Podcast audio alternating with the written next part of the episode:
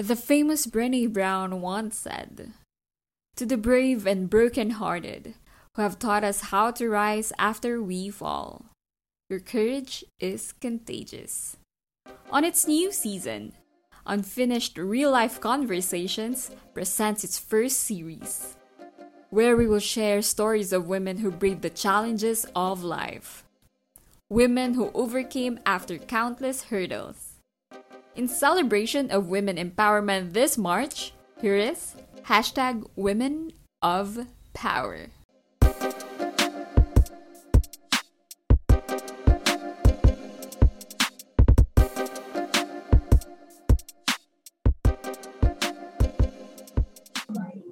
Ayun na nga.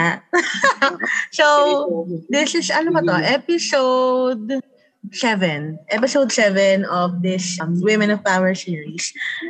Short background, short daw, short background lang ng episode na to. Ito talaga ay nilaban ko. Inilaban, inilaban ko. Medyo controversial to guys, tong episode na to. Kasi, just so you know, tinoyo kasi ang ate mo girl at sinungitan itong guest natin. So sobrang ano, sobrang thankful ako na talagang natuloy itong episode na to kasi sabi ko hindi ayoko talagang siyang palitan dun sa lineup kasi when when we think of women of power or when I think of women of power gusto ko talaga siyang makasama dun sa lineup talagang kahit sobrang busy siya sabi ko hindi ilalaban ko to kahit na ano. So di ba? Gusto mo yun nilalaban ka? Ganon. So And ayun nga, nasungitan ko siya na ano, very very late lang naman yun. Diba? nasungitan ko siya. Eh di, buti naman at ano, ano, uh, pinatawad niya ako, guys. Thankful naman tayo dyan na tuloy yung episode na to. So, this is episode 7. And just to introduce our guest for this episode, she's a superstar. O, diba sabi niya kasi, she's a superstar. So, tama naman, totoo naman yan. She's a superstar. And uh, she's a promo production lead for ABS-CBN Global and also a freelance content creative supporting coaches and organizations abroad. So level up to people. Pero aside from that, she's a fellow strong independent, ah, independent daw, a strong independent woman, a friend, good, good friend, and she buys her own coffee and hustles hard for her dreams. Gusto niya yan.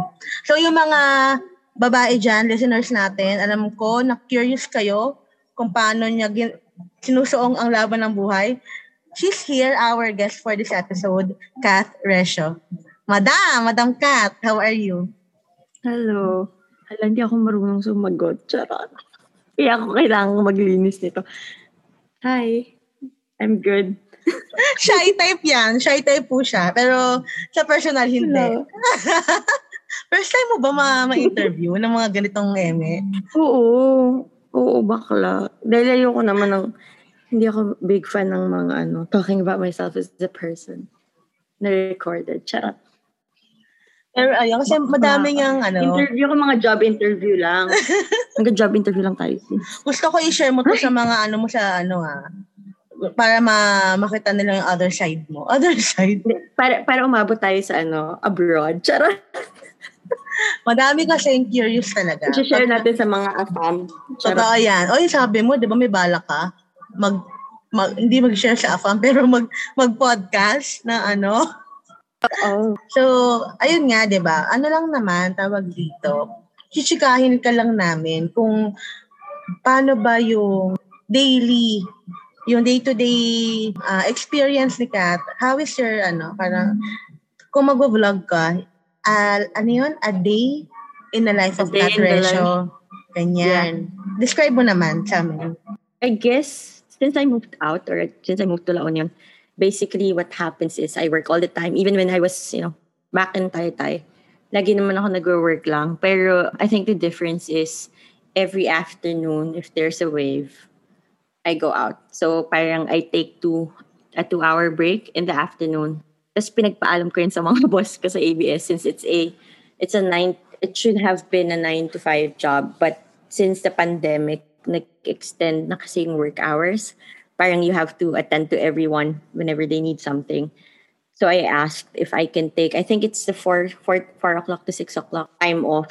Most of the time, um, if I don't have meetings, I go Pero, syempre yun, I adjust naman if the company needs me to be there. I, I stay. Pero yun, basta yung 4 to 6, I go out surfing most of the time. Usually until like around 6.30, I, I leave mga later than 4 para I can cut, catch the sunset then from the beach. Ayun. Pero yun, other than that, trabaho lang. Tsaka ano, Mm. yeah, go ahead. Uh, sorry, pag weekends, I guess, I I have more time din kasi to prepare my own food. I mean, I, I, I cook, since I live alone, um, I cook on most days. But, ayun, yun lang. Parang, parang in the morning, I just cook. Basically, buong umaga yata, lalo na pag I'm preparing hipon, sobrang buong umaga, parang dalawang oras yata ako magluto ng hipon. Pero yun, yun lang.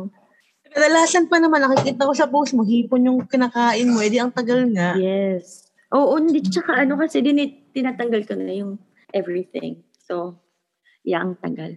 Yun lang masasabi. Pero, ang ano dyan, nakaka-proud dahil sabi mo nga before, hindi ka nagluluto ng pagkain mo. Hindi ako marunong dati kahit hotdog. Nasusunod ko yung hotdog. Until like, yeah. Last year, I tried to cook hotdog sa Taytay. Nasunog yung hotdog. Anong So- naisip mo? Anong bigla, nagising ka na lang ba one day na teka lang, kailangan ka mag-prepare ng food ko? Anong, anong nagbago? Hindi, kasi yun, since I moved, I since I moved here, parang before kasi I was staying in a hostel. Tapos I always eat outside.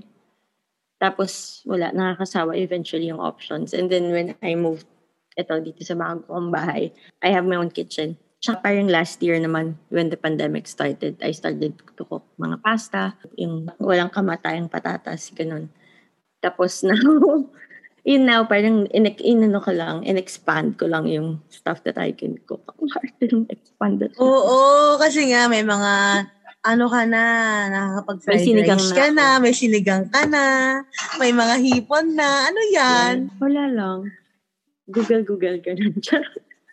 Pero di ba, saya nun kasi nga, compared sa dati, ngayon may mga ganyan ka ng pa Yeah, cooking and 101. I, Mhm, and I guess the difference is kasi here, wala akong helper. So, kasi, yun, in Taytay, meron kasi kaming helper na parang she cooks anything we want or may mom, mommy ko nandun, daddy ko nandun. If we want to eat something, it's a lot easier than to get food there, I guess.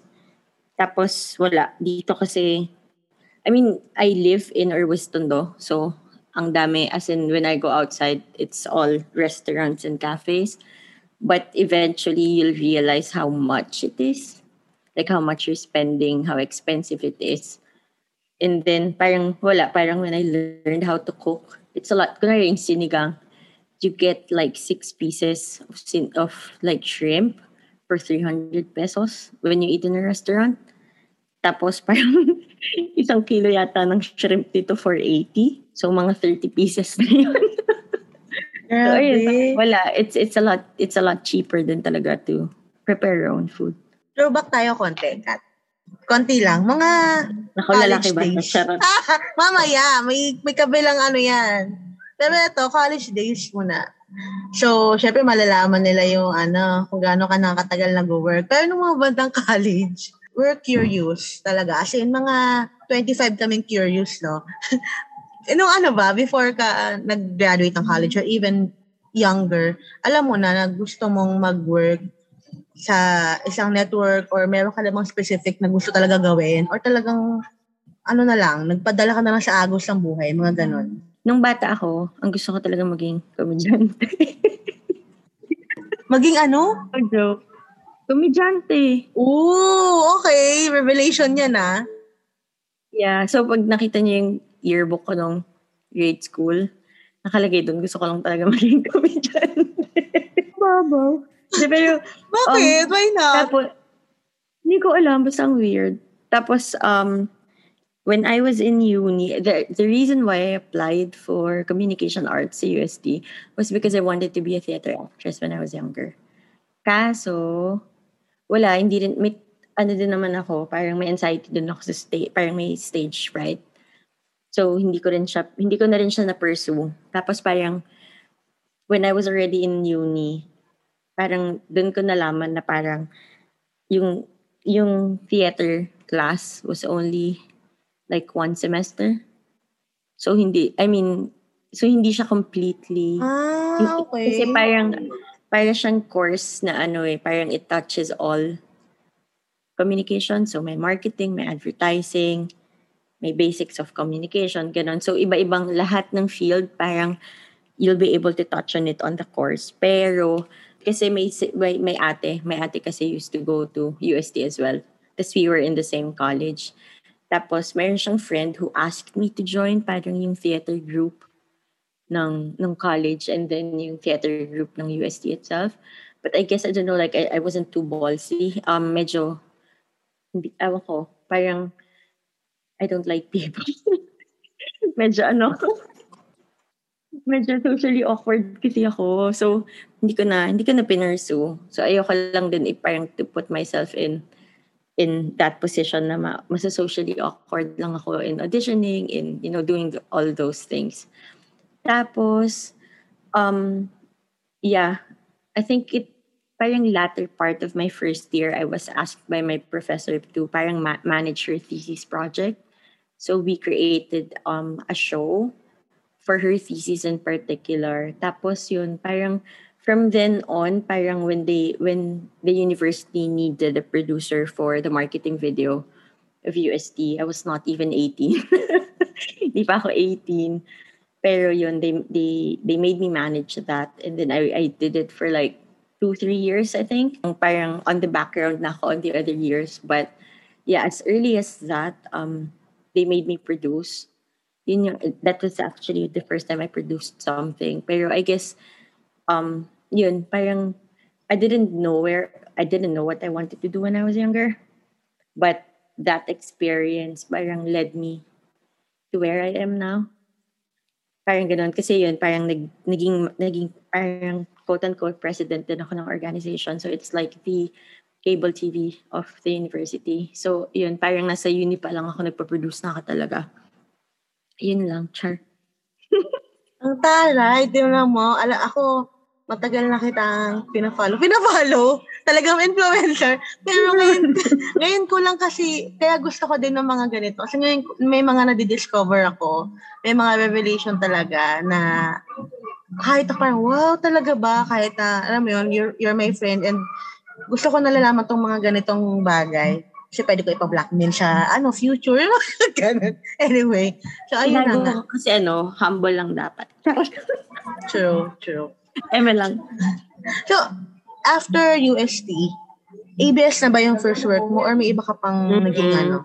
Parang when I was young, parang 17 yata ako nag-start magtrabaho. So I did parang a summer, quick summer job as a layout artist sa isang imprenta sa may palengke. Charot.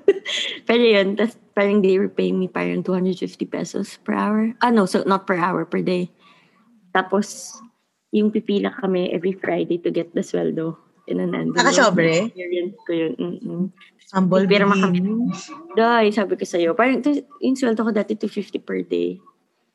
Ganun. Pero ngayon, wag na natin i-mention yung amount, no? Pero pang, na, pang 7-Eleven ko na. wag na natin i-mention amount, pero tingnan nyo na lang po yung mga bags ni Kat sa Instagram. Oh, Malalaman yan nyo kung bag. magkano. no, Ang kanyang, ano, hindi ako ka. yung mga, yung, yun, yung bags niya po na, ano, mga brown-brown lang, mga ganyan. Nag, Loko. Ayun. So, kanina, nabanggit mo na, grabe ang bata mo pa pala, no? Nag-ano ka na. Parang, in a way, nag-lead ka na ng buong, kasi nga, ikaw yung nag-produce eh. So, in a way, ikaw yung Mhm. nag-lead ng Yeah, team. buong production yun. Tsaka ano yun, parang it's too big for first client kasi UST is UST. Mm, true.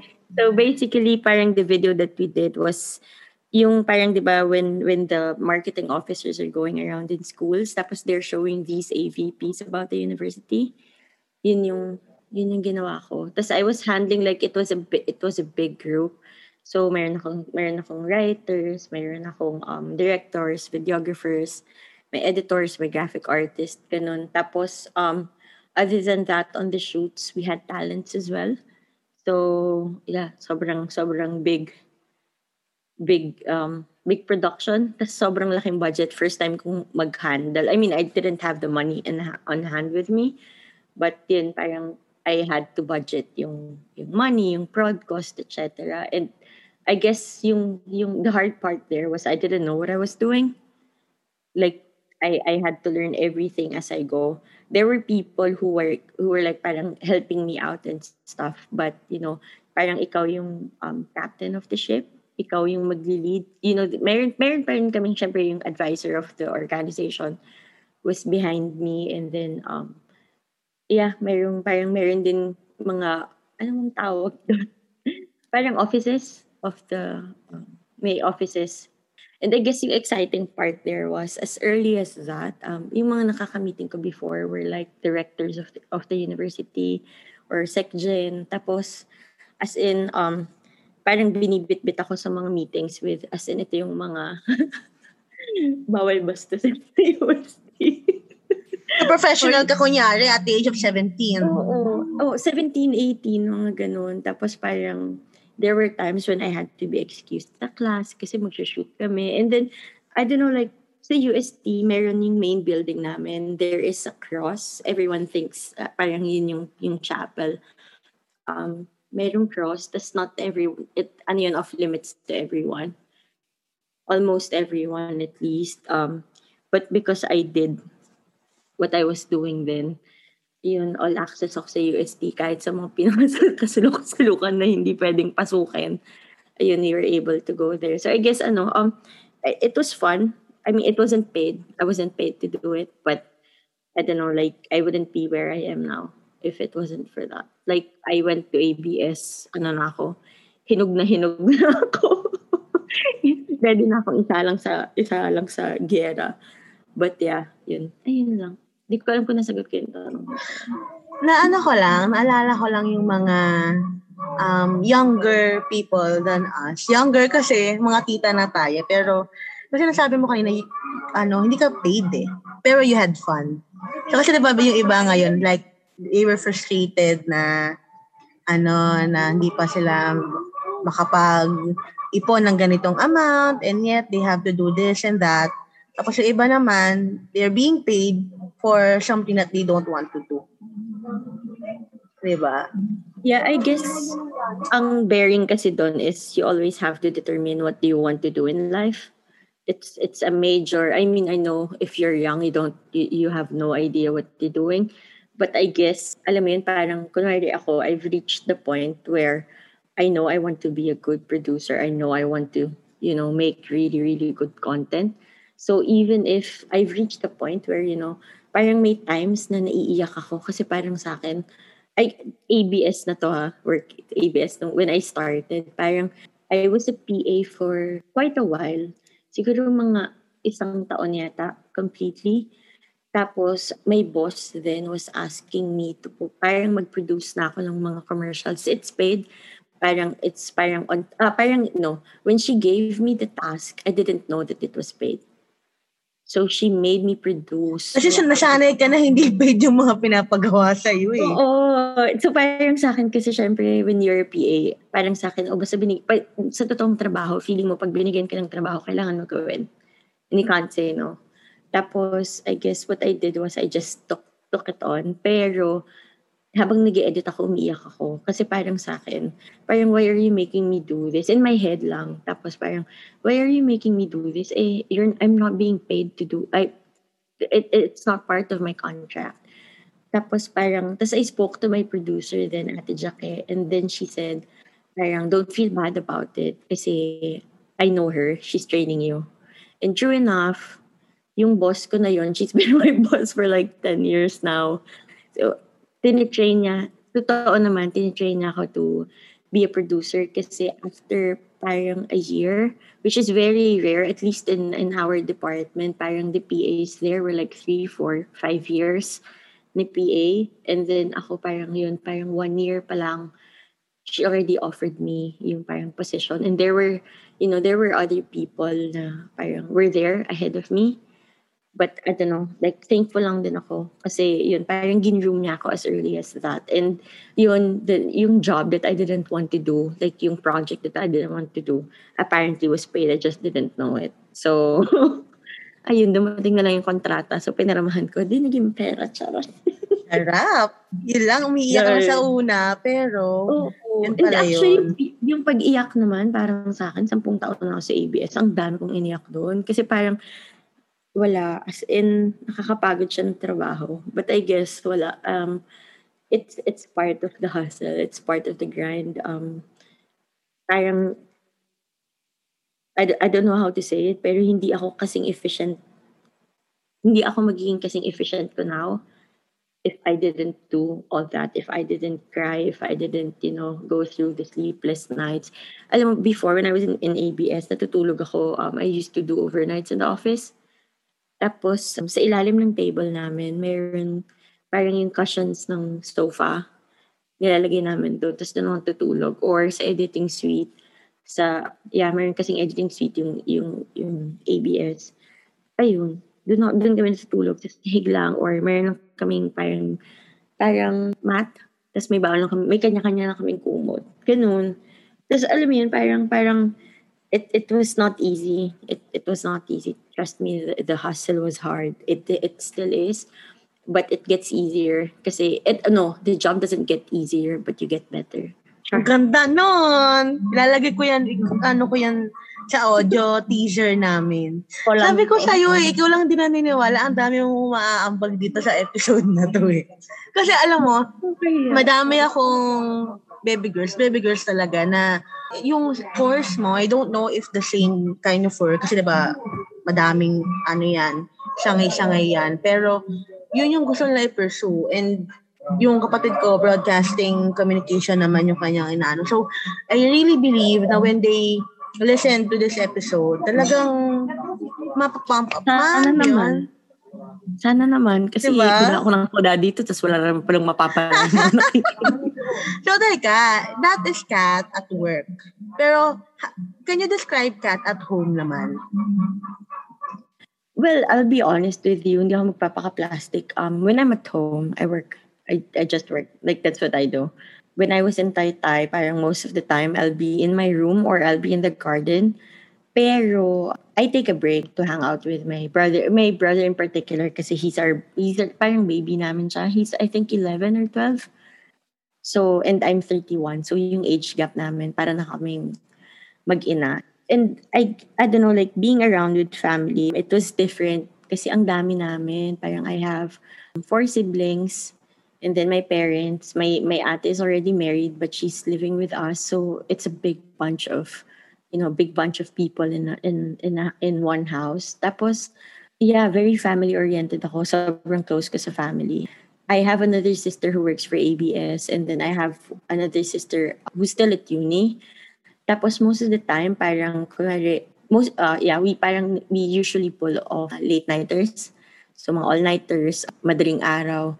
Tapos, yung dalawa kong kapatid, they would usually tease me na manlibre or magpapadeliver kami ng Jollibee or Udol, McDonald's. ganyan. Oo. Pumayat sila nang umalis ako ng daytime. Charot. Pero yun, parang, that's what, that's parang, ano, parang in the middle of the night, lalabas yung kapatid naming bunso ng babae and then she'll, you know, chat with us kasi nasa-stress na siya sa school. Tapos makikipagkwentuhan lang siya. And I guess my favorite thing about, you know, everything that has happened, it has, it has been dark. Like the whole pandemic drama has been, you know, toxic and all that. But when I moved back to Taytay, kasi I was already living in a condo in Manila, nung nag-move back ako, parang mas, I had more time with family. So it's like, alam mo yun, parang it's a lot easy to parang hang out. You know, I, I talk to my sisters. I parang, in a long time, ang tagal na namin magkakapatid, Diyos ko. Pero hindi, alam mo yung parang, parang there were nights when ilalabas nila yung mga bubog nila sa buhay. As in, yung pinang malalalim na bubog na parang when they when they started opening up na parang ah, okay I get it. Tapos parang I'm, I'm I'm very protective ate as well. So it's like alam mo yun parang I always look out for them. Though most of the time they look out for me. Because I'm parang mas ako yung kailangan bantayan pero yun ano yun very family oriented tapos parang yung love language ko kasi in particular is food um, I, I know it's not a love language, pero you know, it's how I show my love. So parang, yun, parang every every time magpapadeliver ako ng something or we're gonna eat or we're gonna share, you know, share food with each other. And ayun, as an anak, sana naman naging mabuti akong anak. Charot. ano, uh, yun, nagsusupport ako ng family. Uh, the reason, it's actually the reason why I'm, I hustled and, and I am hustling as hard as I am now. Kasi yun, I have to support my family. In particular, my parents, uh, both my both of my parents are retired na.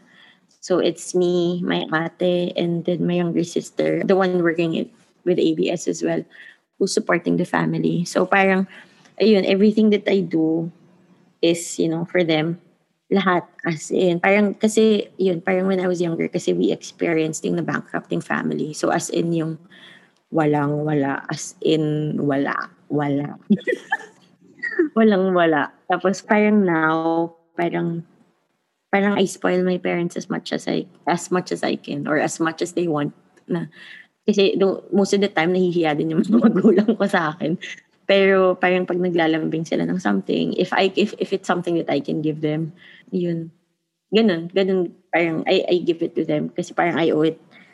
I, I know that, you know, there are a lot of people who would raise their brows when I say I owe it to my parents, but yeah, after what we've, they've, what, after what they've been through, definitely deserve naman nila yun. So yun, ano ko, family-oriented, very, very family-oriented. But it's here that I'm here, Char. So that that was Kat at home, then Kat at work. How about Kat with her friends?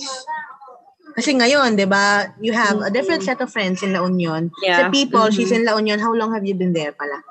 Uh, six months. Six I months na. Oh, I moved in February. So I think almost, actually almost seven ata. So, ah, paano ba? Ang hirap naman ng tanong na yun. Ano ko, every, since everything is online now, mas ano ko, mas, paano ba? Hindi ako nag, hindi ako yung friend that, you know, will constantly reach out to you. I do not have, you know, I do not have much time, but if you reached out to me and you need something, kahit pera pa yan. Tapos sinabi mo agad. Pero pala, guys, alam nyo na. Next thing, ano, ang daming may ano, may Message DM. after, no? Eh, pahiram pera. hindi, pero yun, mas ano ako, parang hindi ako, mas supportive ako, mas supportive ako than ako yung nag, um, reach out. Parang wala, kasi sobrang busy ko din talaga. As in, sobrang busy ko.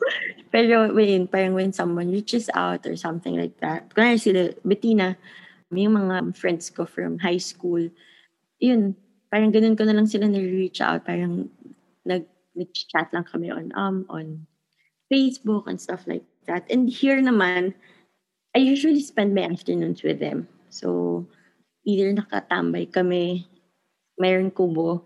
So, yung surf school kasi that I go to. So, nakatambay ako with them. Or, yun, minsan magsisurf. Madalas, nagsisurf kami sa, ha- sa afternoon. Pero, they usually have drinks at night. But because I do not drink that much and I have many things to do, bihira. Pero, yun, ano naman ako, wala. Sa, pag, pag physical, sobrang daldal ko. Pero, wala. As in, tahimik ako pag hindi mo ako kilala kasi I need breaking in.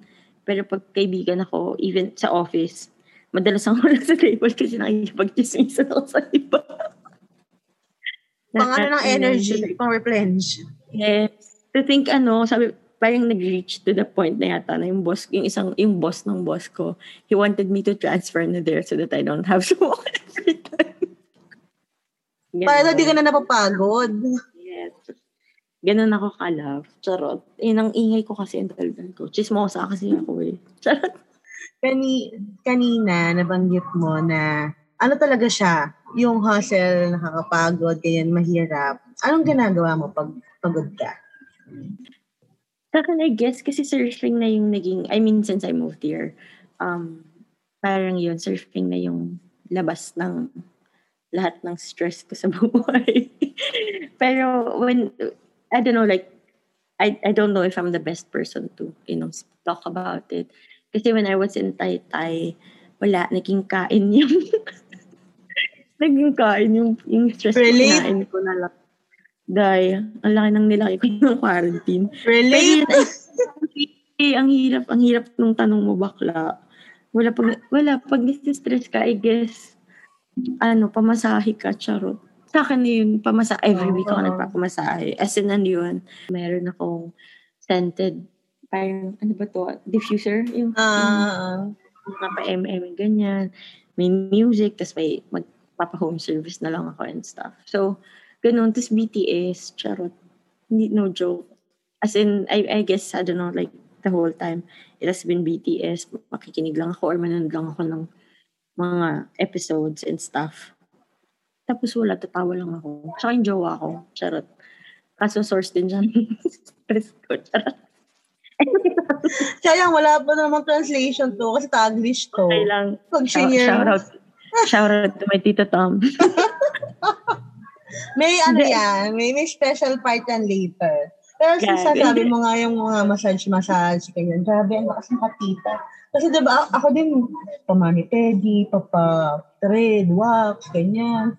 Pero ano, siguro makikita naman ng ating, ah, so maano naman ng mga listeners natin na um, cat works hard eh. Kaya siya may pang pamassage, kaya siya may pang pa, ano mo may pambili ng mga diffuser and all. So, kanina na, at edi ano, tawag ito na nabanggit na si Tom. Gusto mo ba ito pupuntahan natin? Yeah, but before Tom, before Tom pala. Pero curious lang ako kasi syempre, na-share ko din kaga- kagabi yung video ng pamangkin ko na kabisado yung ano ng BTS. Kasi even sina RC Munoz, hindi ako talaga fan. Though hindi naman ako basher kasi trip niya yan, so go. Ang curious lang ako, why BTS? Parang ang dami, ang daming artist, ang daming celebrity and all. Pero bakit sila? Kasi tsaka hindi kita kilala na Yeah. talagang super fan ng something. Mm-hmm. Mhm. Parang ngayon lang talaga naging fan si Kat ng bonggang-bongga. I guess, I don't know, like, funny kasi sila. Ako mas, mas nandun ako sa, they're very funny. Like, they have this um series called Journey BTS. Tas sobrang stupid. Pero sobrang tatawa ka lang. As in, wala. As in, wala. Ganun lang. I guess, I, what I like about them is one, in the difference kasi with um Western, you know, Western music and then the Filipino, like OPM in particular, very celebrity driven like they are know they, they know they know that they are celebrities but you know k-pop parang i don't know. I don't know if you know with other k-pop groups pero bts in particular they don't they don't even know how big they are at the moment. Like there are sometimes meron silang side comments na hala para naman tayong celebrities parang gano'n na parang na, you wouldn't you, you wouldn't understand na parang they, they're the biggest group right now pero they they don't know it. And i guess that's what i like about them. Like they're just doing their they they're just doing them. Na as in sobrang yeah sobrang chill. Sobrang walang walang pressure for them to you know be i don't know like to change who they are i guess. Tapos parang medyo feminist kasi ako. So I guess yung yung what I like about them is parang they're not shy to parang hug each other or as in walang walang sense of being macho as in walang walang macho mentality. Because I really I really hate macho guys like there it's it's so fake. Like most of the time guys who are macho are just you know insecure people. And like these guys like nagyayakapan sila to the extent that you know people are saying they're gay and stuff. But i'm like no hindi lang it's just not the toxic ma- masculine culture. Hindi lang sila driven by that which is good. And i really really like that. Kasi wala parang once that's parang alam mo yun parang they, they broke that mold na parang you don't have to be macho to be a man True. Alam mo, I have a friend na nag-shamgyup kami. Fe- Feeling ko ma- mapapakinggan niya din to. Pero she's also a fan, no? Ka-age din natin ng BTS. And ano talaga, ah pinag-usapan namin ng permission to dance na song nila. Kasi di ba, I, I do sign language. Noong una kasi, hindi ko alam na yung pala yun. Sabi ko, ano ganun? Ah, okay. So, tapos binigay niya sa akin yung background pa ng ibang kanta nila. Sabi ko, oh, okay. So, may mga deep, ano talaga, Yeah, interpretation. sobrang deep. Yeah, tsaka hindi siya basta music na, kasi, I don't know, like, there are, there are artists here and abroad na parang they just write music to make money. But I guess yung BTS in particular, they've been, they've been doing this for quite a long time. And ngayon lang talaga sila sumikat ng ganito kalaki. But they use their platform in particular to you know, empower. Parang they're, they're empower the army in particular. They, they do everything for the army. Pero, yun, parang alam mo yun, parang ang laki-laki nila ngayon, they, they could just be assholes and douchebags and just act like proper celebrities. But what what are they doing? Na parang they released permission to dance. Na parang it's about, you know, um, embracing everyone. Like, you know, y- y- do you, you, you do you. Na parang, wala, do, do. Parang, alam mo yun, parang, parang, I don't know, like, even love yourself, like the whole album. Na parang, they're, they're advocates of that. Na parang, hindi siya, they're just not making music. They, they're using the platform. They're maximizing the platform. Parang, alam mo yun, kasi ang, ang laki na, ng, ang sobrang laki na ng reach nila. Eh. Tapos, syempre, ang fan ako, ng, ay, nasa part ako ng mga army groups and stuff like that. There was this one time, I did a, parang, a giveaway um, partnership with an, an army store. Tapos yung question, Aroy! ganun talaga, hindi kasi na, hindi naman nakakawa. Pero syempre, there are, may, mayroon kasing mga armies on Twitter in particular. They don't have money to buy merch.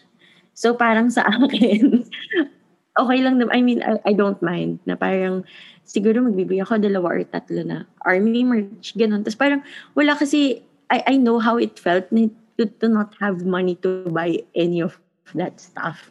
Pero parang now that I have it, na parang go mga anak. Char.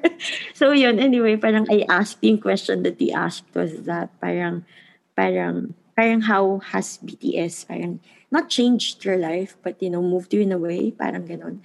Tapos ang daming nagsabi na parang, parang source of inspiration kasi talaga. Parang kasi, parang I guess yung armies kasi, or I, I think naman every, every lahat naman yata ng fans, we dissect yung songs tapos we look for what feels, you know, what, what, what, I don't know, ano bang tawag doon? What speaks to you, parang ganon. Oo, yun. Parang what, parang, parang you, oh, parang you look for a song that, you know, this one speaks to me and this is my story.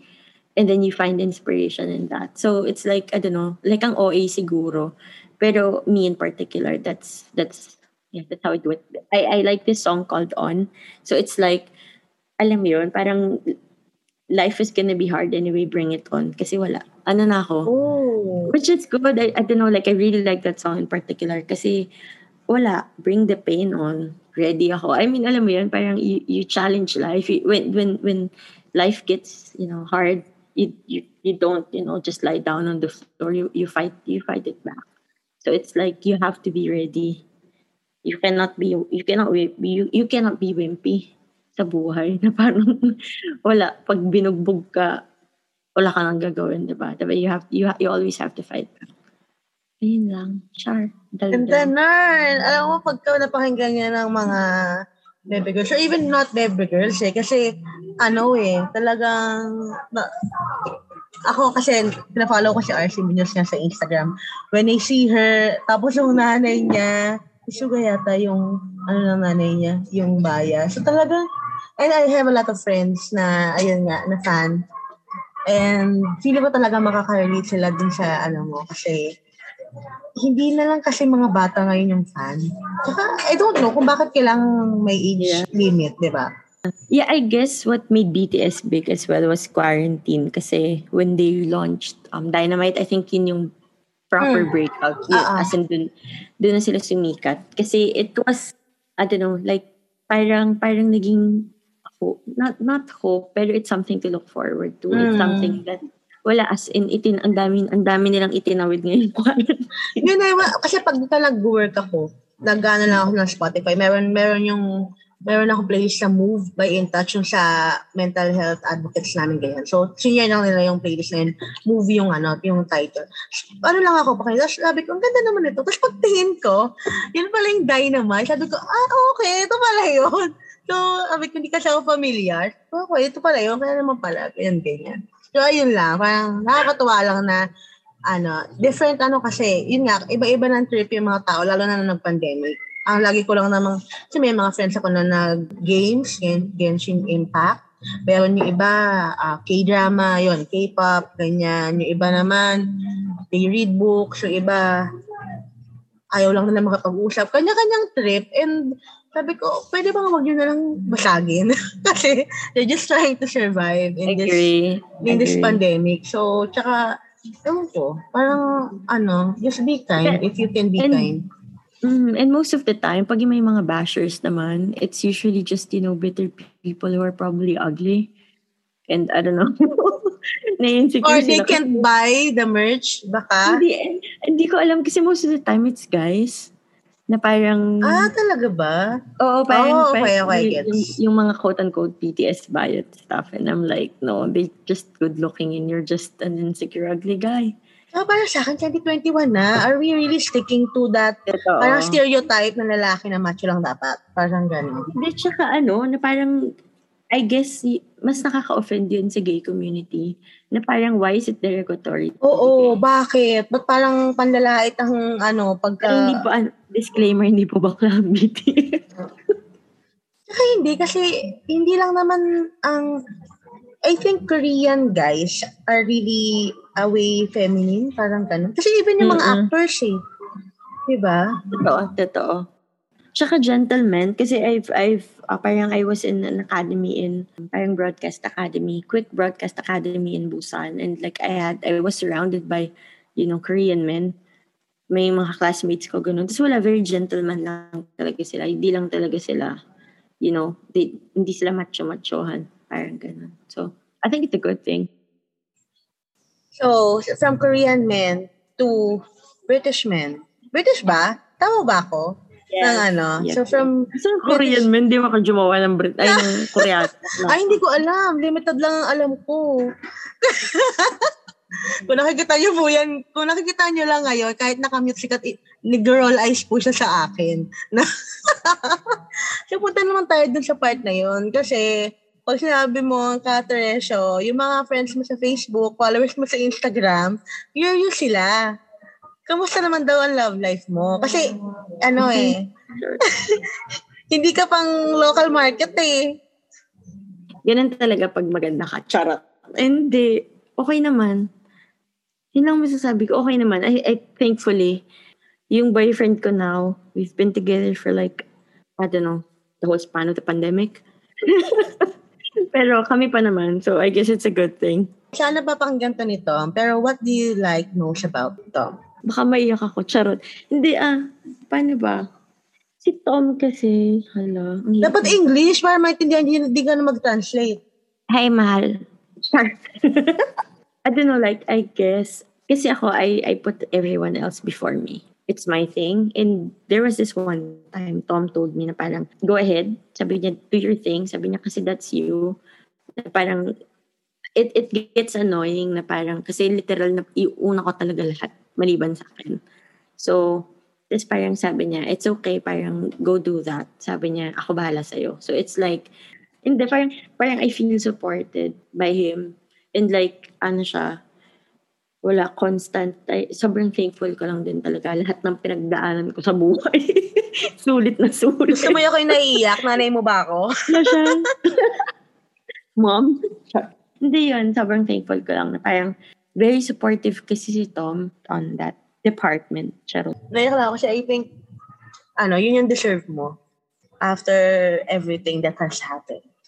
Oo naman. Tsaka pag ano, parang when, I'm, when I think about it, na parang iba din kasi yung pinagdaanan ko. Pero iba talaga eh. pero yun, sobrang thankful ko si Tom. As in, ano siya, parang siyang, feeling ko si Tom, kahit iwan ko anywhere, okay lang ako. I mean, I, I wouldn't have any problems with him. Hindi, hindi siya para, sana naman, Tom.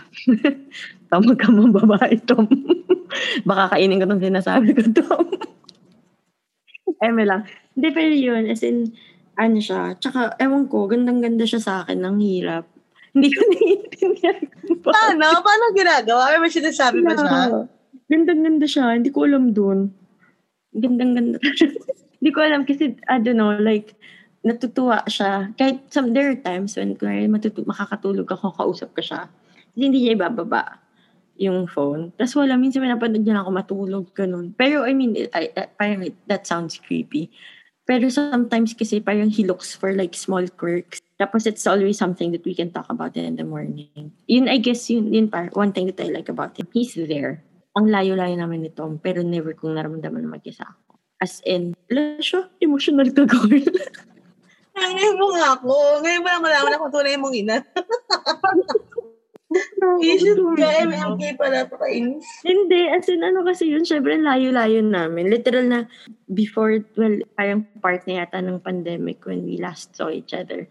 Pero ano yun, every day, wala, ka, wala pa yata, wala pang araw na hindi kami nag-usap nito. Nung isang araw, wala kaming internet, but you know, we, we make it work. And I don't know, it may, it may sound clingy, pero parang what we do kasi is that kunwari nagwo-work ako or he's working from home, parang naka-stream lang kami sa isa't isa. So, you know, when something happens, he can just vent or when something happens, I can just vent to him. So I guess, I don't know, like, for us, it worked. It, it definitely wouldn't work for everyone. I've dated people who don't like, you know, the clinginess. But, I don't know, like, for us, it helped. Kasi pareho siguro kami na parang we want to be available for each other. So, ay ayun, yun lang. Hindi ko na alam. Nasagot ko ba yung tanong mo? Oo, at napaiyak mo ako.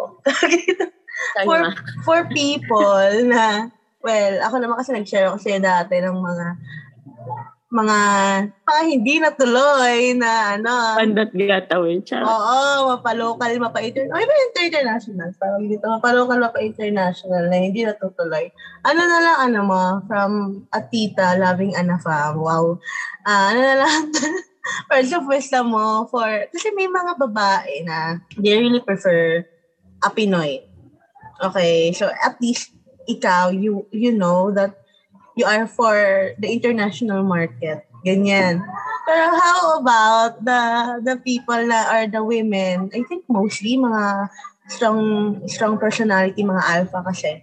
Uh, they think they can be handled medyo sad yung part na yun, na, na hindi Pinoy yung makaka-handle sa kanila. Pero hopefully, merong Pinoy. Keep up, guys. Kaya nyo yan.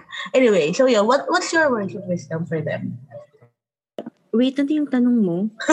Your, what is your advice or words of wisdom for the ano, the mga kababaihan na they don't think their soulmate or their guy is going to be A Filipino? Ano, a Filipino guy. Hindi, ako naman, ako feeling ko kasi it, it's not about the race, it's not about where they're from. Pag nakahanap ka talaga ng katapat mo, nakahanap ka ng katapat mo. Kami ni Tom, kasi ako sobrang alpha ko, I think you already know that naman. Sobrang, sobrang lakas ng personality ko. Tom's personality is strong as well. Most of the time, we're clashing, but I guess it's a good thing. For me, it is a good thing. Because, alam mo yun, na parang, he know, si Tom in particular, sometimes I would joke na parang ayoko na magtrabaho, mag-housewife na lang ako, ganun. But he knows I wouldn't do it. As in, he is certain. He was like, yeah, I'll give you a day. So it's like, alam mo yun, parang you, you it's it's hard to be, you know, a strong independent woman and kasi everyone assumes that you don't need anyone. Everyone everyone just thinks that you know you're good. Yeah, she's good, but you know, it it's nice to have company. But I guess yung word, word of wisdom, wise ba ako? Is to not, kasi sometimes madidishearten ka kasi you feel like, you know, no one's pursuing you, no one likes you, kasi strong ka or whatever na you feel like you have to tone it down. You'll never be too much for the right person. Kairit pa! Ano, like, ano, tumataas yung, ano, yung kilay niyan. Oh, kairit pa yun! Gusto niya yan! Naman. Totoo naman, di ba? Kasi sometimes, parang, ang, ang problem kasi sa atin, parang, we always assume the problem is with us. And we always assume that we have to fix things. No, we don't.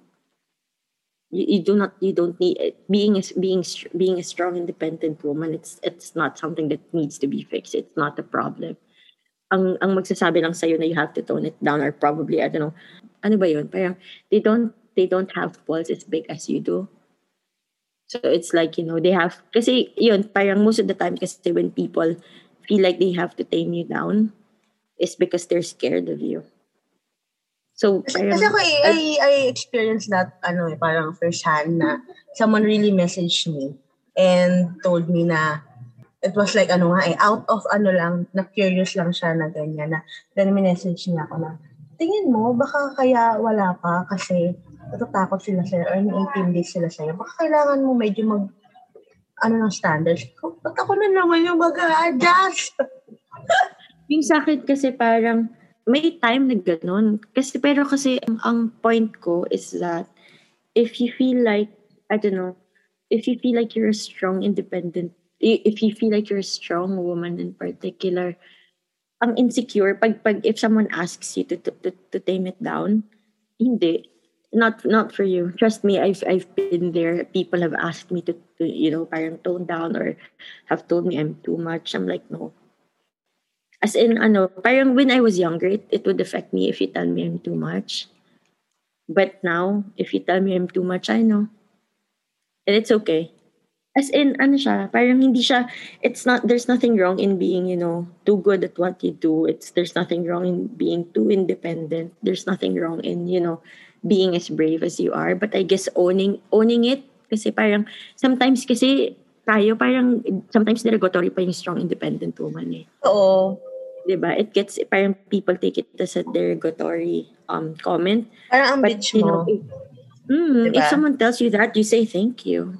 Na parang, 'di ba? Oh, you're, you're such a strong dependent. I know. Thank you.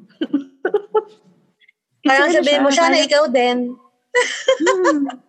I mean, I mean, parang you you wouldn't ako personally I wouldn't expect everyone to be, you know, a strong strong woman. It it's not for everyone. But if that's who you are, embrace it, own it.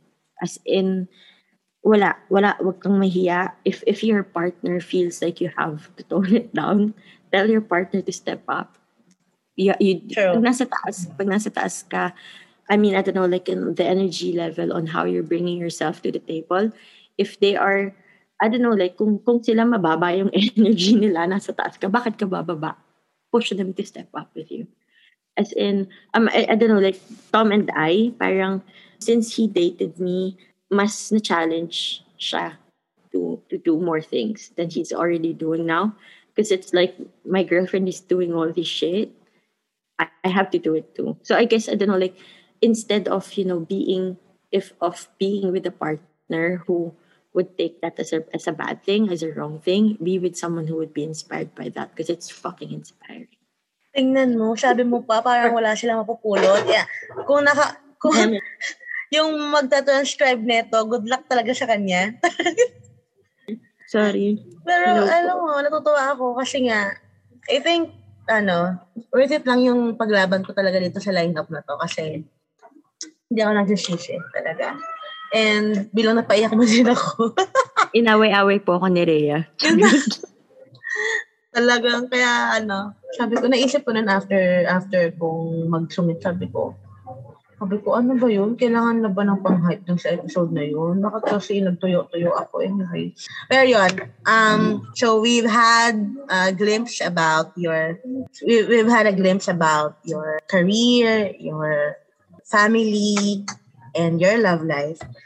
Siguro, ano na lang, to, to also kasi di ba nasa La Union ka ngayon, parang gusto ko lang din ma ano itanong since 6 7 months na so far ano yung na-discover mo about La Union kasi hindi ko alam I think this is not your first time nung pumunta ka dyan sa La Union so staying there what have you discovered na gusto mong i-share sa amin lalo na kung di pa ka nakapag La Union at all anong parang realization mo about the people or the place Yeah, ang, hi- ang hirap na na.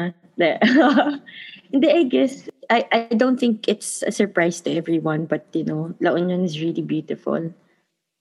One of the best sunsets. Trust me, I've seen sunsets around the world. Favorite ko pa rin dito. As in, and I guess it's a good thing. Like, ang ganda niya kasi. As in, I don't know, like, it I don't think it's a surprise for you know fr- my friends who have you know known me for a long time. I started going here parang 2017 pa. No, not even. 20, bago pa yung hype no kasi Mm, 20, 2015, I think. 2015, 2016. Nagpupunta na ako dito. Not every weekend, but there there were weekends that I'd go here. Tapos parang, naging ano siya, parang, pag heartbroken yata ako dito ako pumupunta. Charot. Hindi ko alam. Tapos ano siya, fun siya. Natuto akong uminom ng 2x2 dito. Charot. sa tubig. Isa pa yan siya nakaka-proud sa'yo Yung lang nag-pandemic. Kasi dito eh. Umiinom ka na ng tubig. yun yung, yun yung, I guess yun yung natutunan ko sa La Union. Uminom ng tubig to tsaka tubig. Charot. Ang hirap ng tanong? Wala, as in ano siya, parang, ah, alam ka na. Kasi La Union, parang there are a lot of people from Manila who go here for the weekend to, I, don't know, like take selfies kasi it's the nearest beach in town or whatever. And I've been noticing people that, you know, parang they'd spend the whole afternoon just taking photos. Selfies and stuff like that. Ako personally, I take a lot of photos. I take a lot of videos, but never of me. So it's like, parang yung mga tao dito, parang they go here for Instagram, they go here so that they have something to post or magiinom kasi sila for the weekend and all that. And there are a lot of people who are missing on how beautiful it is to be here. Hindi ko kasi ma-explain. Sobrang ganda kasi talaga ng sunsets here. Kunwari the other day, uh, medyo maulan, pero the sun yung sun in particular, it was not showing. Um, but the sunset was still beautiful. Like, nagla-light up pa rin yung skies and all that. And there's a full rainbow on the other side. So, pag nagsisurf ka, so from the shore, you can see yung sunset. From the sea, when you're on a board, you can see the rainbow. And like, that's a normal thing here. So parang I, I've been here, I've been here, you know, seven months. I've been, I've been going back for back and forth for like a couple of years already. Pero gandang-ganda pa rin ako dun sa sunsets. And it's just, it's sad that, you know, there are a lot of people who are missing on how beautiful it is. Sometimes, alam mo yun, parang ako ang OA-OA ko minsan. Kaya din nasa board ako, kasi usually we do, pag nag- nagsisurf kami ng sunset, ganun. Tapos to watch yung sunset, as in the light of the sun hitting the water when you're on a board so beautiful. Tapos parang alam mo yun, parang I guess I don't know, it's something that I'd like to tell people. If you go here, appreciate being here, be here. Do not be on your phones, do not be alam mo yun, na parang as in appreciate the sand on your feet, the water on your legs, the sun on your skin, as in appreciate it, bask in it, as in i-enjoy niyo yung moment. Because it's like you know it, everything is it's more than Instagram. It's more than you know the the photos that you take for social media. And I hope that every time you're taking photos na parang you will remember how it feels. Parang as in it it sounds OA it sounds baliw pero as in sana yun parang if you go here um appreciate appreciate being here because it's, you know, parang if you, makapunta ka nga dito, ang swerte-swerte mo na sa higpit ng, sa higpit ng, ng processes. But it's always worth it. It's definitely worth it. Tsaka yun, mabait yung mga locals. Sobrang, ano sila, sobrang, uh, I don't know, like, I, I've never felt, I don't know, siguro kasi may, kaibi, may mga kaibigan ako here. So it's like, alam mo yun, parang when I moved, kumari nasira yung, nasira yung bidet ko when I moved middle of the night, like 12.30, I think, 1 o'clock, my friends would go all the way here to help me fix it. So it's like, I don't know, like when you surround yourself with people who would support you, who would be there, you would not really feel alone, even if you are alone. Hindi ko alam kung nasagot ko yung tanong mo. Oo. Kasi ano, nagkanda na, kaya na sabi mo, you traveled. Siyempre, we, I know na ang dami mo na din napuntahang places. Kaya din na, na, na compare mo yung sunset sa La Union and to other sunsets. After this pandemic, what's the first country that you'd like to go to? UK. And, ay, alam na this. hindi kahit hindi pa tapos yung pandemic, baka lumipad ako. Matatagal. lang. No, ang tagal. Pero, sana ano, basta safe kayo, go. Hindi, totoo naman. Hindi, actually, Tom and I were talking about it the other day kasi parang nag-release na yung British Embassy that they won't be releasing any visitor visas anytime soon. Or at least in the next coming months, which is understandable. Kasi nasa red list, I mean, previously when when the list still existed, nasa red list kasi tayo ng UK. And you would understand, maintindihan mo, but I guess, I don't know, like I told him na lang na parang okay lang if I didn't, you know, if we didn't go yet, or if we didn't see each other yet, kasi tinatamad pa naman ako magpapayat, so okay lang. Vice Vita. Hindi pala nakadepende. Ayun lang. Pero, Pero UK, UK ang UK. first time. Babalik ako. I don't I don't like UK in particular. It's too sad. It's too gloomy. Sabi nga, may mga friends ko na nasa UK, parang para daw ano, lalo na pagka cold season yata nila. Yeah, no, and di, tsaka lagi umuulan. I mean, I, I've only been to, well, I've been to London. That's in the south Pero yun, in London in particular, because I was there for a good number of weeks, lungkot. Sobrang lungkot. As in, ano siya, parang siyang New York with rain. So it's like, New York kasi parang busy. Mm. As no one, no one's, parang everyone's So eating. it's like busy and sad. Oo. Tsaka basta umuulan kasi so it's annoying and it's cold. Pero, ayun. Pero wala. Wala tayong magkagawa doon natin kasi pumunta. Char. Andun siya. Ayan. So, ano na lang to end this, Grabe, dami kong nakuha sa'yo. Naway, ano, Kung kapulutan. saan Pero, kayo matira sa episode. Charot. Hello po. Pero Shoutout ano- po sa mga nakikinig. Charot. ano na lang, ah, to end this. Siyempre, ano eh, kasi kung hindi pandemic, ginagawa ko sana to face-to-face. Yun talaga yung plan ko. Last year pa, nung nag-start ako, sabi ko, for season 2, sabi ko, face-to-face na, nag-ano na ako ng outdoor, may ganyan. Yet, I, I see myself na Zoom pa din. Pero sige, hanggang safe tayo, di ba? Pero, ayun nga, what's your ano na lang? Almost two years in the pandemic, the biggest takeaway that you can share to to our listeners. you can say no. Ay, yun yung, you, that's my biggest takeaway. As in, kung matuloy yung podcast ko, it's, it's gonna be about that. So it's like, for the longest time, I all, I'm, I, I'm a yes girl. I guess, you know, the, the people that I've worked with, they love me for that. Because I can literally, even if I don't know how to do something, I would make it work. I would make it happen. But the pandemic, kasi parang everyone's already stretched out. Like everyone's pagod. Everyone's you know everyone's just trying to get by and you know if if you are tired if you are you know if you really feel like you're too worked up or wala na as in wala ka nang ibubuga you can say no i've i've been doing it in the past year na parang when they're giving us too much projects and stuff like that i'm a very people first person so it's like if i know my team cannot handle the workload i'm gonna say no not yet so it's like, I, I, okay, fine, I'll take it on, but it's not gonna be this. It's not gonna be this week. It's it, I'm not gonna tag this as urgent because it's not. So it's like you have to embrace. Like I, I know no is a very negative word, but if it will, if it is something that will serve you, na parang your mental health, you have to protect yourself kasi in everything, it's not just about the virus. Like the whole landscape of you know working remotely has changed and everyone feels like they have you the moment you wake up from the time that you sleep. It shouldn't be that way. It shouldn't be that way. Na parang when we feel like you know we we really can't do any do do it anymore we can say no we can you know you, don't have to be a bitch to say no you can you can ask for it politely you can tell them politely that you know i'm not going to be able to handle this yet or um, something like that. Tsaka, yun, parang yung mga relationships, parang ako, toxic stuff. If it's toxic, no, there's, may tinatawag tayong the power of the block button or the power of the mute button. So it's like, Unfollow. unfollow button. So it's like, you know, if if you have to learn to identify what serves you, what is doing you well, or like what is serving you well. If it doesn't serve you, let it go. You, you don't, parang there's only so, I, I think that, you know, what everyone has learned in the pandemic is that nothing in life is, you know, it, nothing in life would last long.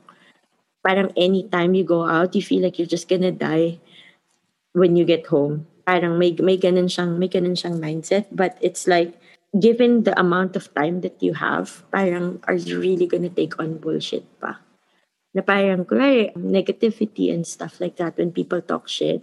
If, if you don't like what they're saying, you don't always have to say something back. You can just, you know, sorry, uh, what I did was like an, an one ear to the other ear kind of conversation. Because it's, alam mo yun, parang you can say no to things na if it, I don't know, like, you don't always have to listen to everyone but you have to be ano din, you have to parang know, yun as I've mentioned earlier, know what's good for you, know, know what's serving you, and don't, parang, wag, kasi sometimes kasi we rom- romanticize eh, na parang, kunwari if it's a, if it's in a Pero relationship. yung mga suffering, di ba? Telenovela.